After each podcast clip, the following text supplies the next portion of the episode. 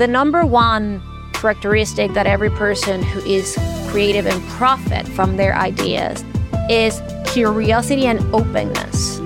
You can't have progress without creativity. You can't have progress without ideas, innovation. You can't really move forward society without having all these things. Welcome to What's Next podcast with Umindi Francis. Maria Brito is an award winning New York based contemporary art advisor, entrepreneur, author, and curator. Her best selling book, How Creativity Rules the World, was published by HarperCollins Leadership in March 2022 and was a winner of the International Book Awards in the business and entrepreneurship categories, as well as chosen by Next Big Idea Club as one of the best business and creativity books of the year. She's worked with some of the world's most renowned artists and institutions and has been an art advisor for many notable celebrities. In 2020, Brito was named by Art News as one of the visionaries who shapes the art world, and Complex Magazine selected her as one of the 20 power players in the art world. What's Next podcast? Welcome Maria Brito to the show. Thank you, Mindy. I am so happy to be here um, after so long. I know it's been too long since we've seen each other, but you are one of my favorite people and such an avid supporter of anything I ask you to do. And I'm such a fan of yours because you're such an incredible woman, a phenomenal, creative businesswoman, and the list just goes on and on and on. Well, thank you. I think that I get a little shy when I listen to all these things because, you know, it's like tooting my own horn or something. But that doesn't mean it's not important to be thankful and to be driven and to appreciate our own accomplishments. And this is something that I tell to my children. I tell to young people that we live in the times where it is very strange. Everybody wants to be famous, yet when people accomplish great things, then others want to tear them down. Sure. You know? So it's a very interest, interesting paradox of our times that some people are working and operating from excellent levels and levels of excellence. And people of the internet, if you will, because that's where most of the comments and judgments come from, are just waiting for the slightest little thing to judge and point fingers and criticize and say she doesn't deserve this, she doesn't deserve that, or whatever. But you know, thank you. I'm very happy to be here. And for everybody who's listening and watching, thank you. And trust me, that was an abridged version. I, I literally could have gone on for two more minutes. It was hard for us to kind of put, squeeze that down into a little something. So to say that you're a multi hyphenate is, is just an understatement. You touch so many mediums. How would you define your scope of expertise? Well, as a contemporary art advisor, which is the backbone of really what I do, I help my mm-hmm. clients live with art and build art collections for legacy, for investment, for aesthetic purposes, for the joy of living with art, and for gaining the culture that comes with that. And so that has become the centerpiece of all that I do. And therefore, everything else has a direct connection to that. So when I wrote this book, it's all around my experiences as an art advisor and seeing things through both the eyes of entrepreneurship and artistry. When I design my creativity online program was also a similar thing with a different audience in mind because what I do as an art advisor is working with you know, people who want to acquire art. And because I have learned so much in the 14 years that I have had my company, and I have worked with so many different people. I thought it was important for me not only to encapsulate for posterity, if you will, what I have done, but also give it to people who want to pivot, people who want to learn something new, people who want to get inspired by the possibilities because when you see that someone can do something, it gives you so much inspiration and power and strength to do something with your life too. Yeah. So the, you know, the ultimate thing that I, I feel that I should, you know, talk about in like the encompassing of what I do is, is that is bringing culture, knowledge, education and investment opportunities in different ways to different audiences and, and, and different constituencies, if you will. And Yeah. so that's kind of in a very large Nutshell. nutshell. Yes. No, it, it makes perfect sense. And I love how you explain that everything you do is tied to that nucleus of Mhm. advising because Mhm. you've had your hand in so many incredible projects. And I've had the great fortune of knowing you for uh, several years now and have been able to see so many of those projects. And I'm, I'm so excited to get into that and talk about it in a little bit. But, you know, you've had quite the professional journey that also includes a pivot, an interesting pivot. Mhm. Where did you begin and how did you become the professional that you are today? Well, you know that I was a corporate attorney and I was born and raised in a very conservative Catholic family in Venezuela. And it's the type of thing of in this house, you are a doctor, you're a lawyer, you're an engineer. The things that my parents, especially my mom, thought were dependable jobs and that people who went into art or fashion or anything were going to starve eventually or, or forever, right? And obviously, my parents did not have the platform or the opportunity to live in the United States and become American citizens like I did. So they also come from a different time.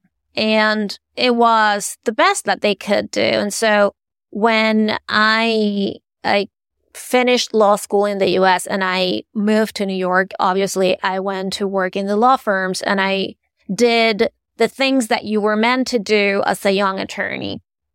And in the beginning, you don't really know what you're doing. The truth is because law school prepares you for a lot of thinking and a lot of processing tons of information in compressed amounts of time. And once you are in a law firm, you're just, as at least a corporate attorney as I was, you're just sort of like reading contracts and learning the ropes in corporate American banking and things like that, which is what I was doing. And it was tremendously horrible, honestly. I mean, like anybody who has been in a corporate job, I mean, corporate jobs are great. Don't get me wrong. Look, there, there is always a person for those jobs. And, you know, we need banks. We need lawyers. We need those people. So please do not quit your job before knowing, like, if that, if that is not what you are meant to do, because I know wonderful people who thrive in those very big and quote unquote boring em- environments, but it wasn't for me. And I actually tolerated it and did it really well, honestly, because I don't know any other way of doing things for nine years. And in the meantime, I was going to gallery openings and I was collecting art for myself at a very small scale. And I was meeting with artists and I was sort of like getting myself more and more into this world of contemporary art. And I, I started paying attention. What's missing here, right? I mean, could I do this for a living? Could I be an advisor? Could I be a curator? Are people going to accept me without having an art degree? How is this going to look for me? And I realized that other advisors whom I was paying attention to, they were not all my friends or anything. These were people that were acquaintances or whatever. They lacked a lot of emotion and it was highly transactional for them. And also, well, this was 14 years ago. Absolutely none of them had much to do with social media or blogging or anything like that. And mind you, I was an attorney. I mean, if I were to tell you, oh my goodness, I was in fashion and I was already doing these things and, you know, no, I was like, well, these are the tools. And why are these people not doing that? Because I was doing my research and I was like looking around and see what I could gather. So, you know, I had my baby, my first child, and I thought to myself, I just cannot be in that law firm for the rest of my life because first of all, I'm going to miss seeing my child grow. And second, I freaking hate that. It's just not for me. You know, let me just give myself a chance to do something that I like, that I think I'm going to be successful. And honestly, Mindy, as I look back, I'm like, how did I do this? It's like the kind of thing that, you know, it's like you, when you take a chance like that, you just can't overthink it right. because if you do, you're not going to do it. Right. right? I, am as I, I'm much older now and I am considering how the art world is right now, how the world is at large right now.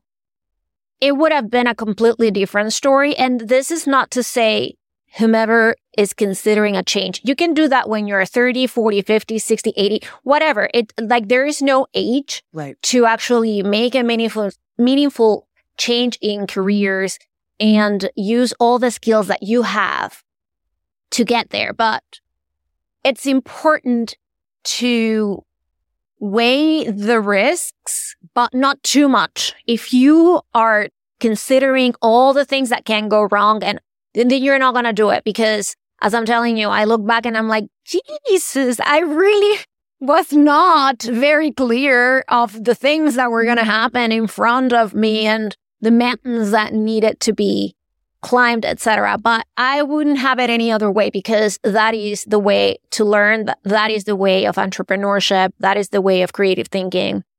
And it is all by doing thing that you get to cross bridges each time. That's phenomenal. that is some solid sage advice that's going to inspire someone. So your latest award-winning book, How Creativity Rules the World, is is phenomenal. What inspired you to write a book on this particular topic? Well, as I said prior, I had this moment where I said, well, so many people come to me and ask me, how did you transition and what is important in your mind to get to those big ideas and to do those big things and to have a business that both thrives, but also fulfills you, right? Because I mean, you can be thriving and not necessarily thrilled with what you're doing. And I started by putting together an online program inviting entrepreneurs and artists and business owners and people in corporate jobs to sign up to go through the curriculum and meet on Zoom. That was before the pandemic, by the way. It was four weeks. And so we would meet over four weeks in intensives and whatnot. And by the time it was over, people were crying like they didn't want it to be over, right? I mean, they didn't want the, the meetings to be, I mean, they had access to the curriculum because it, you know, they paid for it and it was all recorded. I developed it, but they were like, we want more and you are amazing and the group is amazing. And, you know, what you put out in when you get into this environment is what I said before, the possibility that things can work out for others, but also the realization that there are going to be obstacles that as humans, we usually face the same struggles. Like, you know, I have worked with very high profile people and I have seen them up close and personal. And I can say that the anxieties and the fears they have are the same ones I have and the same ones you have. Right. So that doesn't change, right? And when you put together a group of like-minded people, even if they had different backgrounds and different businesses and careers, the opportunity to put together people who wanted to thrive on the basis of their ideas was very powerful. So that was the inspiration I had. And once people were taking the course and after, because nothing is like an overnight switch success, whatever. But I would start getting all these, you know, emails from the participants saying, you know, that idea I had, I turned it into this business. Oh, you know, every time I go back and refresh the materials, I get the courage to take a step forward. And so that is, you know, I think that humans, we are in this world to serve we are in this world to give people something that they don't have. Right. And so for me was this was a very, very it, it opened my eyes to give something and it also inspired me to write the book. So when the pandemic hit, I find myself not having to travel the world, not having to be out in every show, every day, every gallery and whatnot. And so I took the information that was in the course. I refined it. I added, I expounded and like that was what the book is about. That is amazing. I think it's really phenomenal that of all the stories that we're hearing about how folks took that time to do something introspective, put something out into the world, create, help others, or for the first time, do nothing at all, which is absolutely fine. But I love that that's what birthed this phenomenal body of work. Thanks. So there's so many interesting things and takeaways in the book. Everyone should go out there and get it. I'm not going to give everything away, but what would you consider to be some essential, essential guiding principles in the book? Look, I think that people underestimate the power of their ideas. I think that everything has started with an idea, right? From the iPhone that you hold in your hands or you're listening this thing with right now to the type of clothes we wear. Everything started with an idea. And that is the genesis of creative thinking and creativity. And I think also that because that concept has been somewhat co-opted by either artists or people in tech, perhaps through innovation, then we have 99% of the people thinking, is this for me too? Right. And so I think that the framework of the book is telling people you are creative by birth. And if it has been buried because of societal norms or because of education or because the way people say or think or this and that, then it's time to open yourself up to the opportunity of bringing that out. And by giving people examples of real life stories of my life, stories in the lives of the artists, stories in the lives of big entrepreneurs, I am connecting the dots by showing them that it is possible for them as well. And the every chapter ends with a practical note because I invite the reader to go and test and try what has been written in that particular chapter. So I want the book to be alive. I want the book to be full of takeaways so that you are not left with just this. It, it wouldn't even be the theory because there's not that much theory. You wouldn't be just left with the anecdotal part. You would go and test it yourself. And one call to action. It's a call to action. And I mean, you don't have to do them, but I, the people who actually go through them and do them are usually the ones who see the biggest and most impactful things happening for themselves in terms of ideas, in terms of expansion of their growth mindset, which is ultimately I think everybody should consider growth mi- mindset as a part of who they are. And what, what do you mean by that growth mindset? Well, look, how do we grow? We grow by learning new things. We grow by taking risks. We grow by, you know, knowing that we are going to fail and doing it anyway because there is no straight line to success. And even if you have collected a lot of successes, you have also collected an enormous amount of failures too, right? So growth mindset is something that I think human beings who are invested in evolution, in the evolution of their careers and their lives and their businesses should embrace. And one of the first things really for a growth mindset is learning is like, I didn't know that, you know, or like I'm open to seeing a different perspective or I want to try that. Right. You know, people say I already knew everything that was written in that book or this or that. Okay, fine. But you know, I don't know anybody who knows it all. Right. Know? so there's always so, something to learn. Yeah. So growth mindset is something that I personally convinced is part of being creative, is part of evolving and growing. And I understand that the lives that we live, especially, I mean, post pandemic is like, feels like faster than before, is more and more, right? So I feel that with the lives we live, people don't necessarily take the time to increase their knowledges, to open themselves up to something new. And that is a shame because if you already know very well what you're doing and it's like you're efficient, you're super productive, you know so well that you know, ins and outs of your business and it's like smooth sailing in whatever, you're going to be stopped at some point because something's going to come and hit you, it, whether it is technology or social media or a competitor or, you know, the, so never be too comfortable in what you do because it's not going to be that for too long.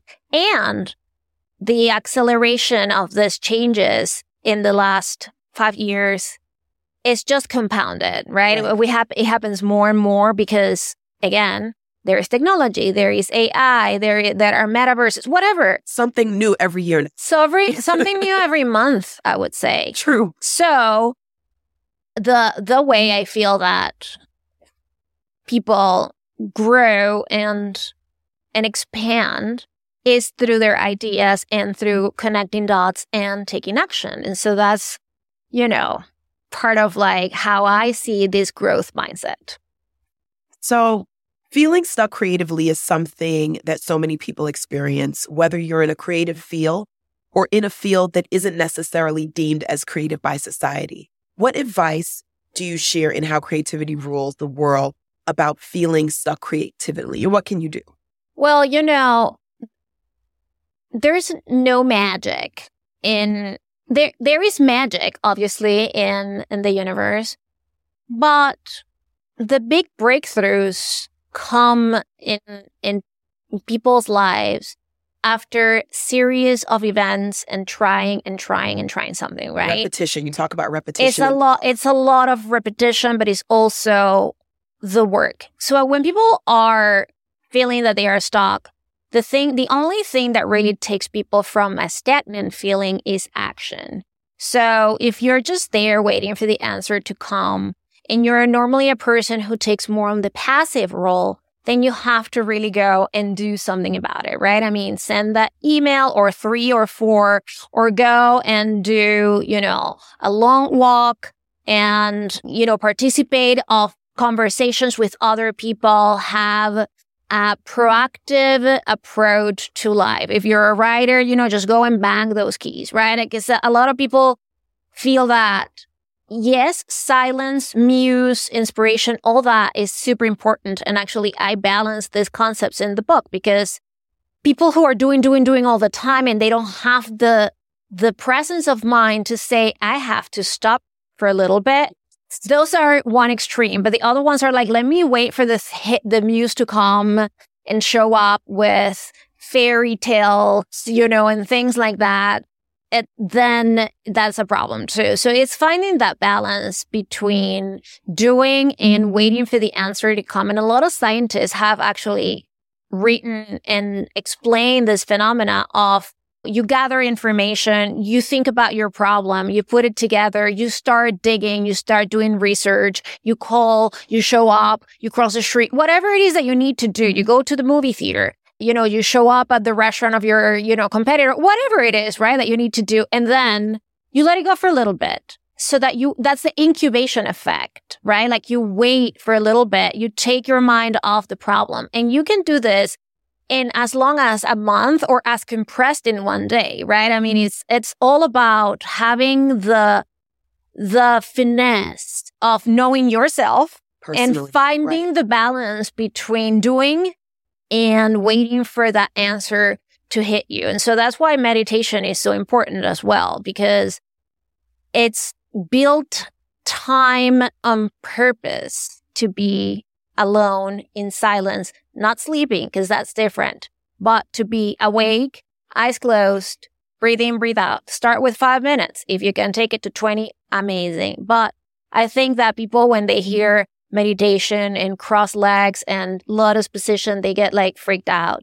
So, you know, five minutes sitting on a chair, eyes closed, attention to your breath. If you do this every day, you're potentially going to see miracles in your life. But you also have to be open.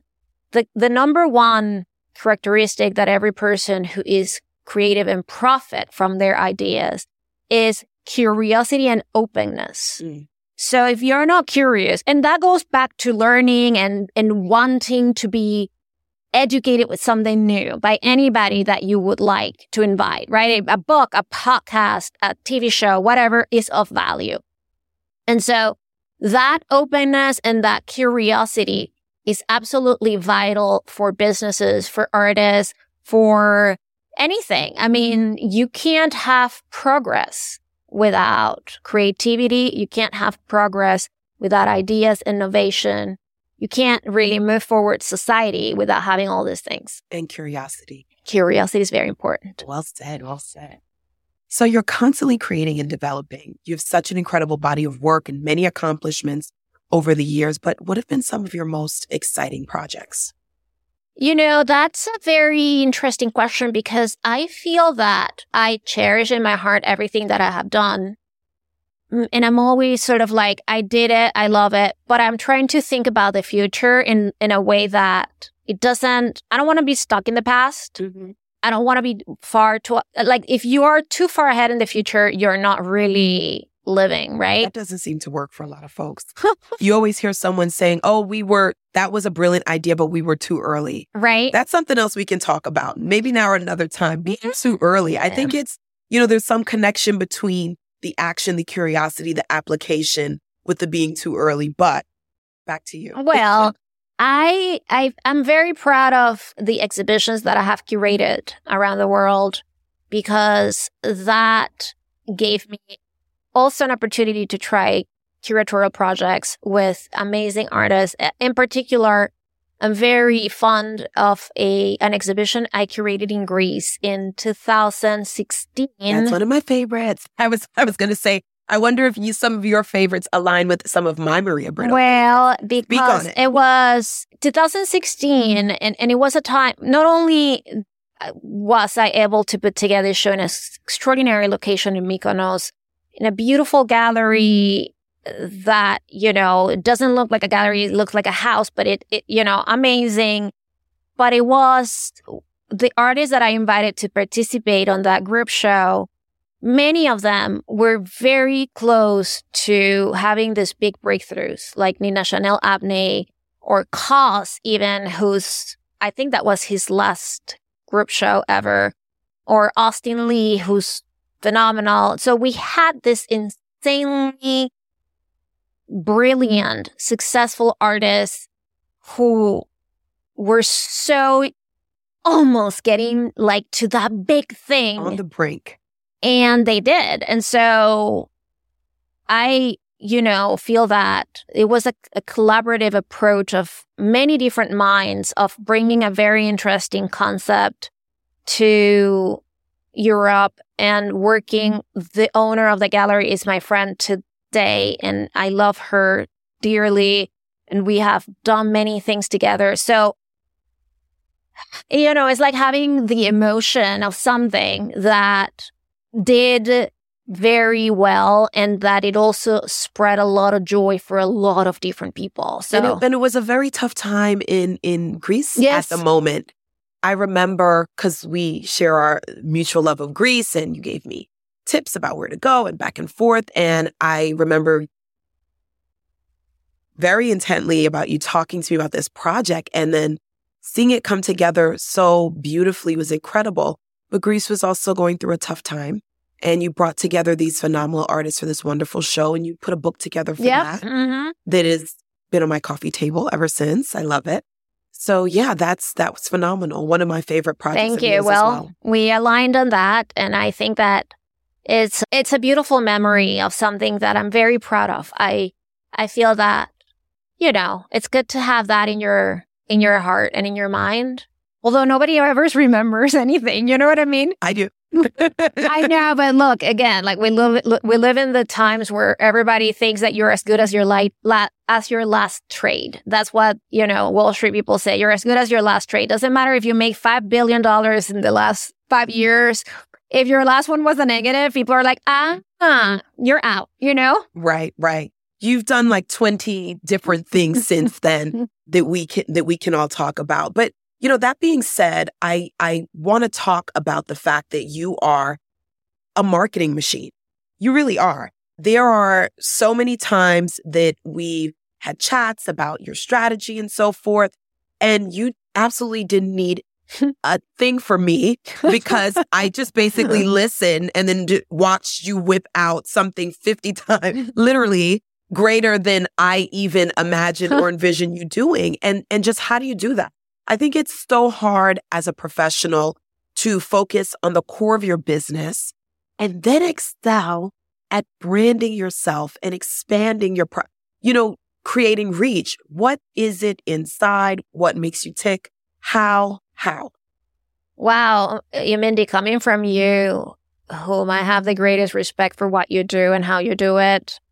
I don't even know if I'm qualified you are. to answer but this, but I think that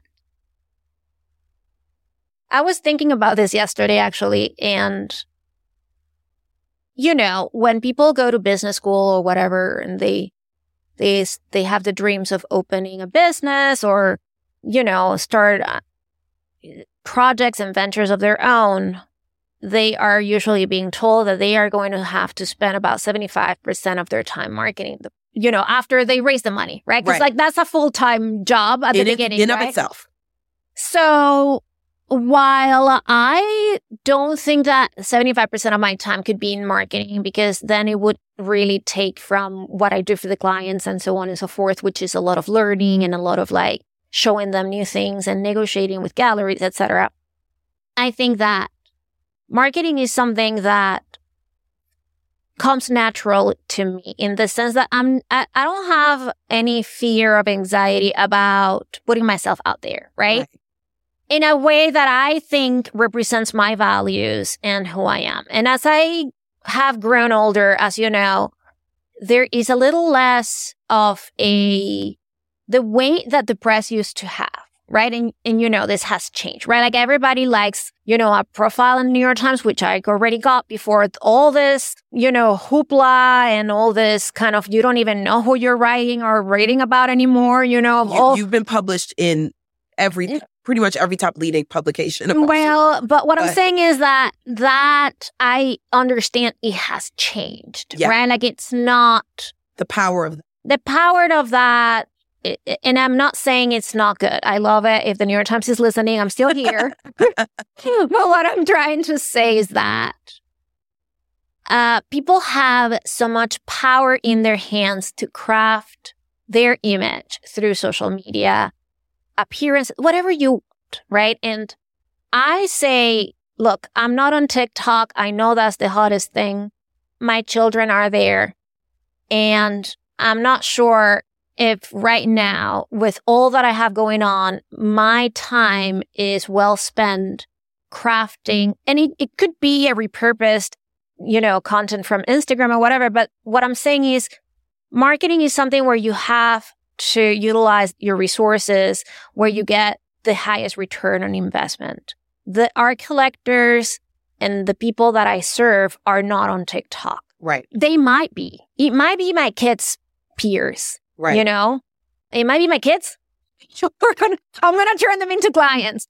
But what I'm saying is that put your attention in marketing on first where there's like the least amount of friction, which is social media, because you have a direct connection to whomever is browsing or looking or your audience that is already there, whatever once you move on to something that somebody else has control of, right? Like, oh, the next thing would be, let, let's say press or whatever. It's more friction. It's more time that you have to spend trying to get there. It can happen. It is necessary for certain businesses, but some others are going to see a very small return of investment trying to get those, you know, press hits and things like that.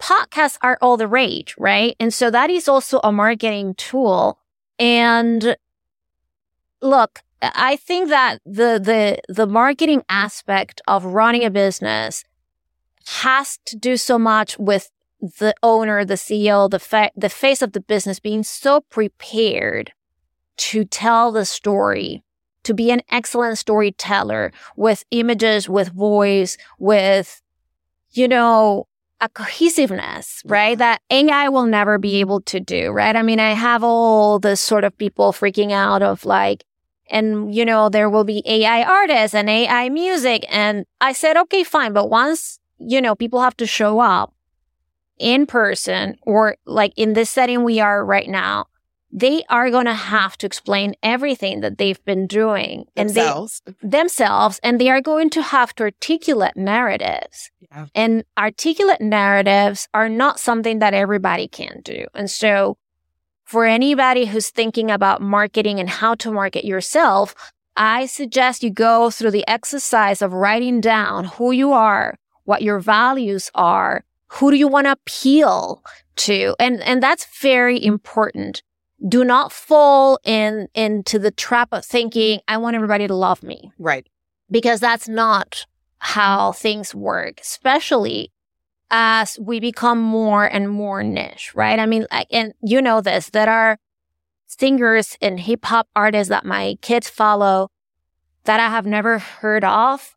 They have 30 million followers on Instagram. They have 200 million followers on TikTok. And that is considered niche and I don't even know who they are. I'm telling you, right. and I I don't I don't even want to name the names because I don't want to sound silly, but it's important really for people to understand that niche is not so small as we used to consider before, right? Like, oh, niche is like a hundred people. No, niche now is a much bigger thing, but it's a lot of alignment of what they want and what you offer. And look, I mean, it, I understand the messages you put out in the world stay there forever. So be extraordinarily cautious, not to the degree that it's going to stifle your image or the way you look, but to the degree that you don't want to have to regret in the future of putting something out there that is not you in right. a moment of anger, rage, I don't know. You know, people get offended for every, just, just be, be careful, be honest, be truthful. You know, speak truth to power if need be, but be careful. Right. I, as, you know, someone with a communications background, crisis management, I just wish some people would put a lid on it. Like, don't take your emotions to social media. Yeah. Because, you know, those things, those things pop up again. But Anyway, that's some folks, that's their ministry and their way of getting recognition. And that's a strategy too. Yeah. Mm-hmm. But I think the takeaway is really that, you know, what I'm hearing from you is that marketing is important. Start where you can, do what you can. And yes, the New York Times story and the media is powerful, but there are other things that you can do that may be lower hanging fruit and you should apply yourself. You should. And, you know, I think that again, like we live in the times, like you said, people want to cause a stare, and that is a way of calling people's attention. It is not necessarily something that works out for everybody. Right. You know, this can backfire tremendously, as you know. And things that you put out uh, in the internet stay there forever, no matter how many times you delete them. I've told my kids, you write with Sharpie on the internet. It's not like, you know, it's not a little pencil and then you're going to erase it. It is, and, and you, uh, you have to own your things. But as I'm telling you, as I get older, the priority for me in the marketing space is I want to be honest. I want to be truthful. I want to be someone who is giving value to people, right? And not just showing my ass, you know, like that is the young me who was more insecure, who perhaps needed validation. And I think every human being likes to be recognized for their work. Right. That is very important. There's nothing wrong in wanting applause and recognition. But when that becomes the only thing you're looking for, is a house of cards. Right. And we are going to start seeing more and more of those celebrities who've built their businesses around their asses and their house of cards crumbling unless they are able to come up with something way stronger. Because we all get old, whether you like it or not. And right. as you get old, your mind changes, your perspective change changes. You have a different spiritual dynamic and perspective with yourself and the world around you. And it is fun to think that you're always going to be relevant because you had a moment, but it is the truth that it's, it's, it's just not. It is a passing thing. Right. Right. And I think that's beautiful too. There's a time and place for everything. So you recently had a TEDx talk, namely NFTs, graffiti, and sedition, how artists invent the future. I'm suggesting all of our listeners tune into that talk and hear all about it. But but what's the gist of it? Where you? Well, listen, the future is always something that I consider to be part of my superpowers because, like you said, some people say, well, I was too early for it. And my idea is, okay, I'm early, but I am capitalizing on the earliness of things, right? Whether it is me finding an artist that's going to be a big thing or finding a, a trend that becomes mainstream. Those things are important. And artists throughout history have been considered prescient, have been considered people who can and will talk about things that become realities. And so what I try to do with the TEDx talk was to mm-hmm. analyze the past. And I, I talk about Basquiat. I talk about Hilma af Klint, who was the inventor of abstract art, but she was never recognized until much after she was dead. Yeah.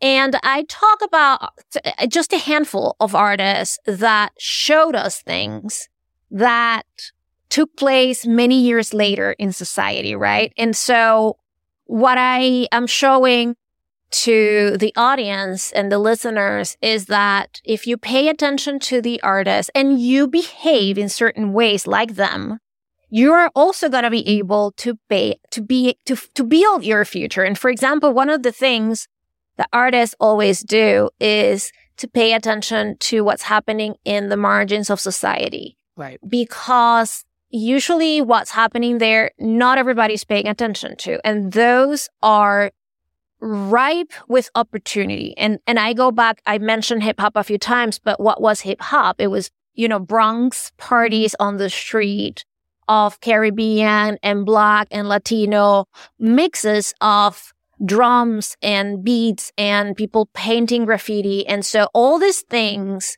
were extraordinarily on the fringes of society, right? Mm-hmm. And look what it is right now. And this was the 70s. And the music producers who actually picked up the phone or heard the little friend, the little boy, the one on one, those were the ones who profited from it, right? And so same thing that happened to Basquiat. Basquiat was in Brooklyn and he was not necessarily interested in going to art school. I mean, he had school, but like he was just on the streets, tagging walls and thinking about his background, you know, Haiti and Puerto Rico and putting all those things together and writing in Spanish and English, which was so sexy back then, way before Cardi B, you know, way before uh, all these people who actually now are like, oh, we are bilingual and we're so hot and this and that. So artists are consistently at the forefront on the cusp of what it is to invent the future. So same thing with NFTs, right? I mm-hmm. mean, NFTs have a wide variety of applications, right? Like the whole blockchain technology can be used for smart contracts and can be used for authentication and many, many different things. And it is the same exact same technology that is used for the NFTs. And then why did we hear the word NFTs mainstream for the first time? It was because of artists.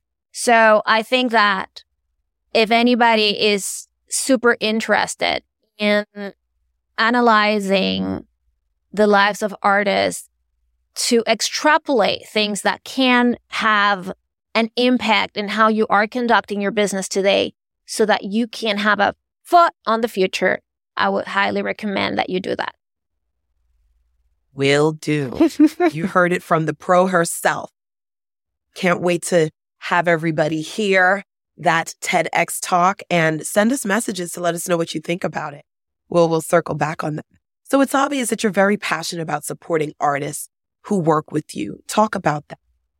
Well, you know, I, I just want to sort of explain a little bit how I work so that people understand the latitude of what I do. I don't necessarily represent artists because that's not my job. My job is to be an intermediary between galleries and collectors who don't have the time. Because honestly, what I do is a full time job. So for anybody who want to understand the art market, the art world, what to collect, where to buy, they, they will have to dedicate themselves almost full time or full time, right? My friends who are collectors who do this on their own are mostly people who are retired and all my clients work and they are young and they are, they don't have the time. So what I do is identify assets and artists that will bring happiness and joy to my clients, but also an asset that grows over time, right? Like you don't want to spend money and then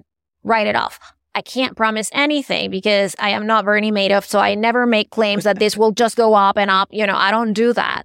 But I have a very good track record of working with and supporting young artists who see incredible success later on in their careers and also curating exhibitions, choosing artists who also are young and fresh and getting to that next level. So that is a very exciting part of seeing that growth because I put an intuitive bet, if you will, on them, right? I mean, of course, it's not a blind thing. I know that they have been, you know, working with certain collectors. I know I love what they are making and things like that.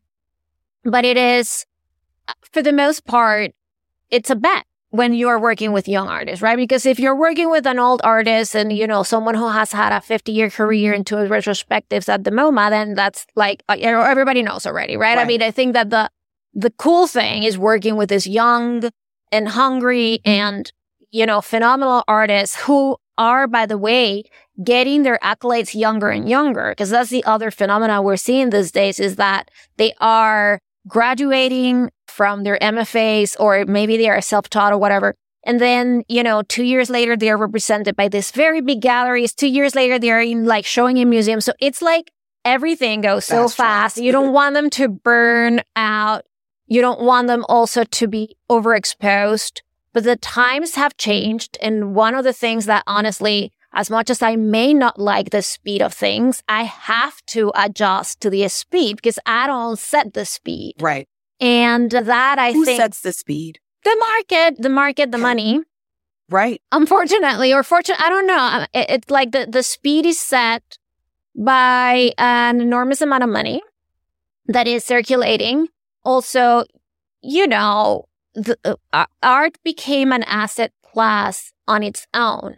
So when people have excess surplus and they are like, okay, well, I have the house, I have the yacht, I have the cars, I have trust for my children. What's next? Right? right? I mean, it's like, I mean, not everybody has to have all those things, but what I'm saying is that it became a very important asset class for people to diversify their investment. And that, although has existed for a long, long time, yeah. it caught up with mo- much more people, mainstream more recently. Also, it's a global market. So whatever is being offered is not just offered to me in the United States and New York. It's offered to someone in Hong Kong. It's offered to someone in Shanghai. It's offered to someone in London. So when you have a global market that has gotten so interested in the art market, things happen faster because yes. there is a limited amount of you know, the, the, the supply and the demand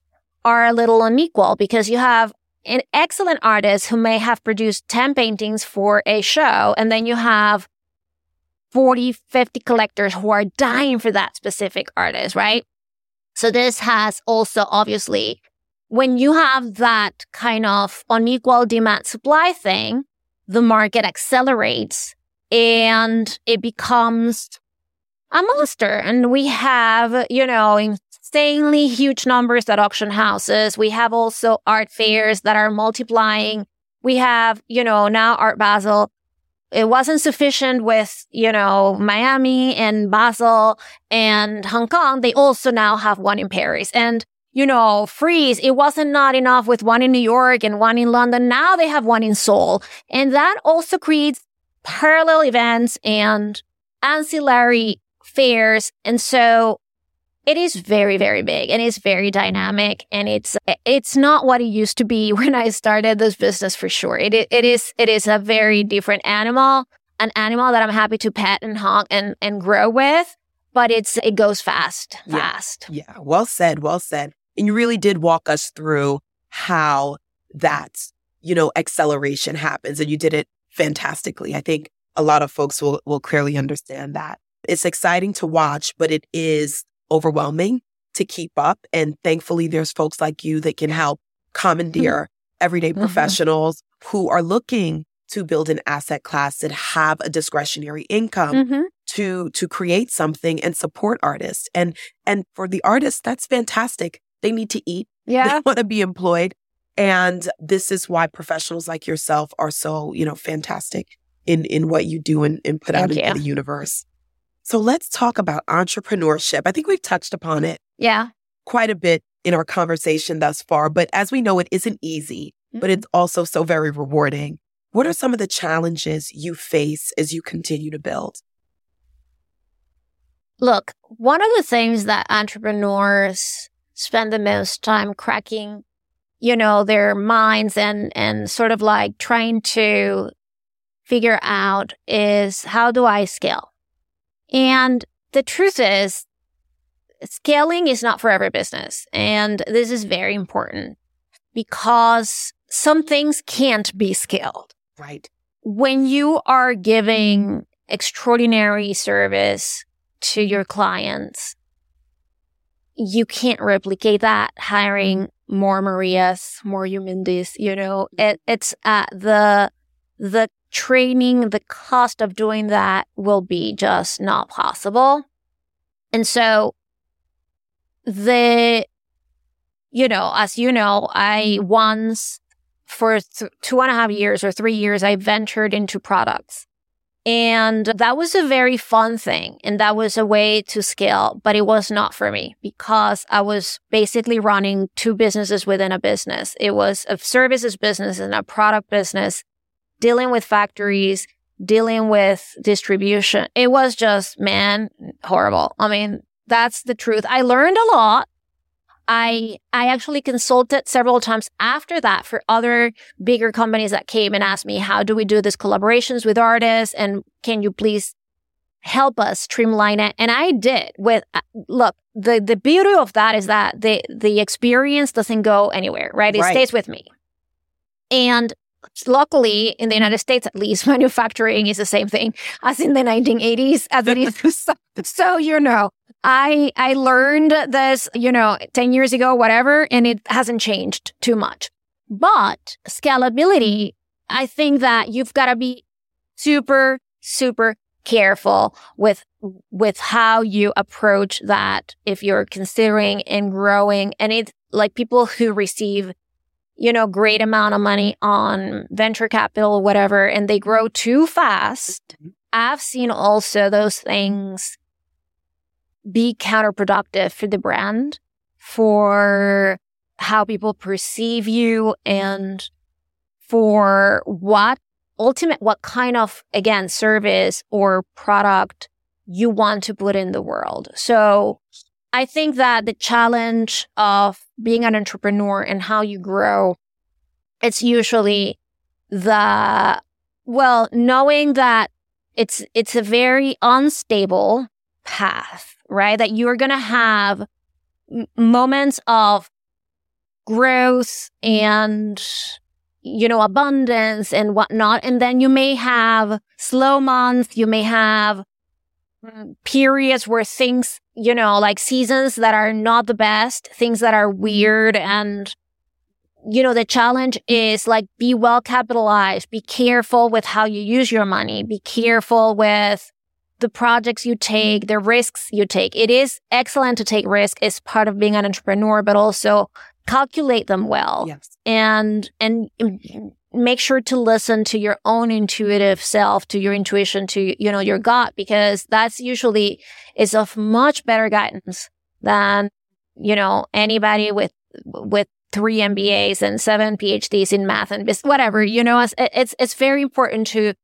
know yourself it is very important to know your business. A lot of people again you start not knowing and that is fine. Like i did i didn't really know. I, I it was just crazy. And so because i wasn't under anybody at a gallery or at an auction house i i had to do two things. I had to learn how to run a business and i had to learn the business itself. Because i was a collector and i was just watching people doing it in a way that i thought i could do better so these two things together were definitely a combination that shouldn't have paid off but it did so I believe that the basics of the business that you're trying to get into are usually the same, you know? And so those are the things that I consider that you have to learn very well and also be on top of the changes because that's the other thing. And that is one of the biggest criticisms of, of the enormous, gigantic companies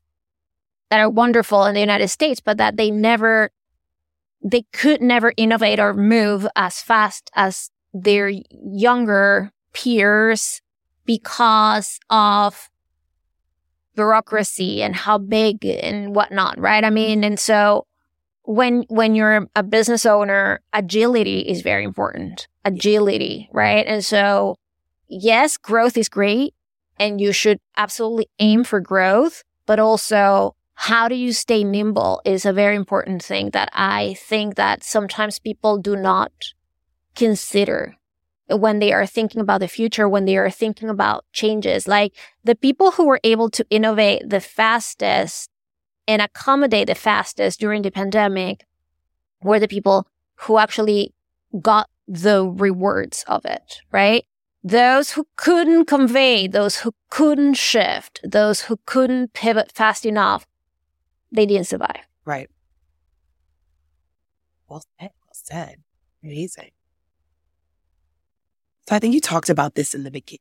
I just want to talk about, you know, all the accolades you received. So you've received many accolades and awards for your work over the years. We mentioned in the intro that Complex Magazine named you one of the 20 power art players back in 2020 and Art News named you one of the visionaries who gets to shape the art world. What is it like to receive these special honors and recognition? And what keeps you motivated to continue making a strong impact with the work that you do every day? Well, I said before, it's a great thing. Human beings love to be recognized. It is part of the human desire to be understood and to be appreciated in what you do. So that's a great thing. I feel that, wow, amazing that I came from the left field and I was able to make an impact in the world because of how I do things. And I am very thankful for that. Hmm. I mean, does it like take me from no i mean really honestly it's it's funny because that i just thought about the story of this psychiatrist who eh, i forgot his name. He did a, a documentary with jonah hill on netflix and he's the hollywood psychiatrist right and shrink and whatnot. And he wrote many books two books at least and one is called the tools which is the documentary is based on that a little bit. And he said he has a an Oscar special because all the actors and actresses and directors and whatever who are his patients come on the sixth day after they win the Oscar and they're like, I feel the same. You know, I mean, it's like, you know, and so this illus, I mean, because I say this is a very big example as we know how important Hollywood is as an industry in the United States. And actually, I respect that tremendously because the work that goes for them is no joke. Yeah. And the point is that no Oscar, no Grammy, no Nobel Prize is going to give you absolutely anything for more than five days if you don't know your worth, who you are, the the the reaches of your life are so bigger, so much bigger than those accolades. The riches of your life come from the people you serve, the family you build, the things that you do, the good that you do, the, you know, the full understanding of your place right now. Because everybody is right now here because of a reason. You came to the time you were meant to come, right? So that when, when people fully grasp that, it doesn't matter. Like, it doesn't matter the, the prizes. It doesn't matter the applause. And everybody who does their job with integrity and excellence deserves all the accolades. Whether you get them or not, we don't know. But what we do know is that people who operate within those standards of integrity and excellence are much happier and much more fulfilled than if you're just chasing the FDA, whatever award. I don't know all those things. You know what yeah, I- am yeah. trying to say is that the happiness that comes from those things is very fleeting. Right. Very fleeting. And that it's almost like being a cocaine addict, right? You get the high, and the next day you wake up with a hangover that is horrific. Not that I am one. but I, but I have had friends who battled addiction. So I just the point is I'm thankful. I like the I like the recognition for what I have done.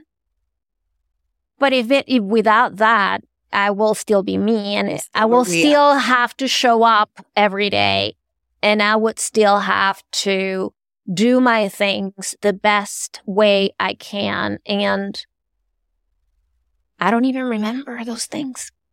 I hope that really touched and inspired someone out there because, you know, some, some of us work so hard and it just doesn't seem that we're getting the recognition and accolades or whatever it is that other people may be getting. And it's not, it's nice, but it's not necessary because you show up for yourself every day and just keep walking your race. I think that's the important thing here. Speaking of the riches of life, you have such a beautiful family. Thing. I love your sons. What legacy are you leaving for them? Because I know it's so important to you and your work. Ah, you know, that is the best job, honestly, I've ever had is is to be their mom. And time goes by very quickly, as you know. Yeah and now they are teenagers and I am sort of brokenhearted that they are going to go to college. I mean, it's not that I want them out the door. Like a lot of parents are like, please just go. No, I'm very happy. I had a lot of fun. I have a lot of fun with my kids. I have a lot of fun with my husband.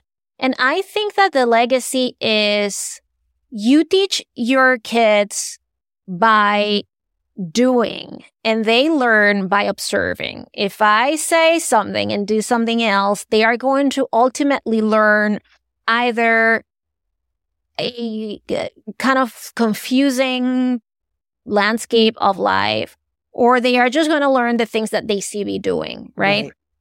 So I feel and I hope that they have gotten the idea that there is no free lunch, that there the things that give you the highest eh, level of satisfaction are the ones that you have worked for.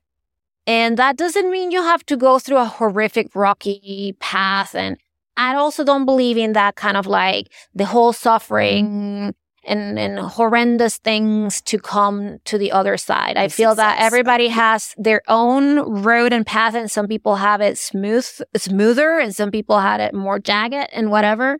But I feel that everybody has to work. Everybody has to put in the hours. Everybody has to dedicate themselves. The work that you do is important, no matter at what level you are right now.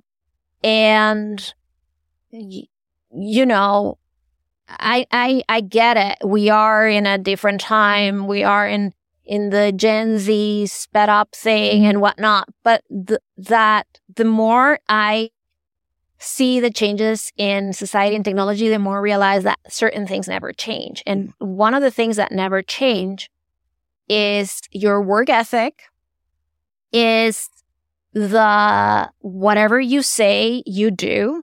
Otherwise, don't say it and show up, show up on time, show, you know, like I hope my children get to live with the way that me and my husband have shown up for them and that they also appreciate and love art and artists the way that we do. And so with that, I think that I'd be happy, you know, to see them go anywhere they want to go with that. Amazing. Amazing. So one more question for you. What's next in the art world? What do you see? What are you excited about? Any artists? What are your thoughts? Well, the art world again will continue to grow because as long as we have collectors buying, there will be activity and there will be a massive amount of money rolling. I think that the underrepresented artists are going to keep thriving. And we talked about Latinos, Black women, non binary, everything that has to do with like, again, marginalized throughout history or underrepresented groups will continue catching more and more of the spotlight. And that is very important because I mean, you have no idea how many people have come to me and said, Oh my God, because of that show or because of this artist, then I can see myself in that, right? I think, or like, oh, now that I see that there is a black artist that is making mm-hmm. millions of dollars because they are, and is having shows at the Whitney, then I can too, right? So that is important that it exists. It's also important for collectors of any color to open doors to this artist mm-hmm. and to champion them, yes. right? I mean, to champion them.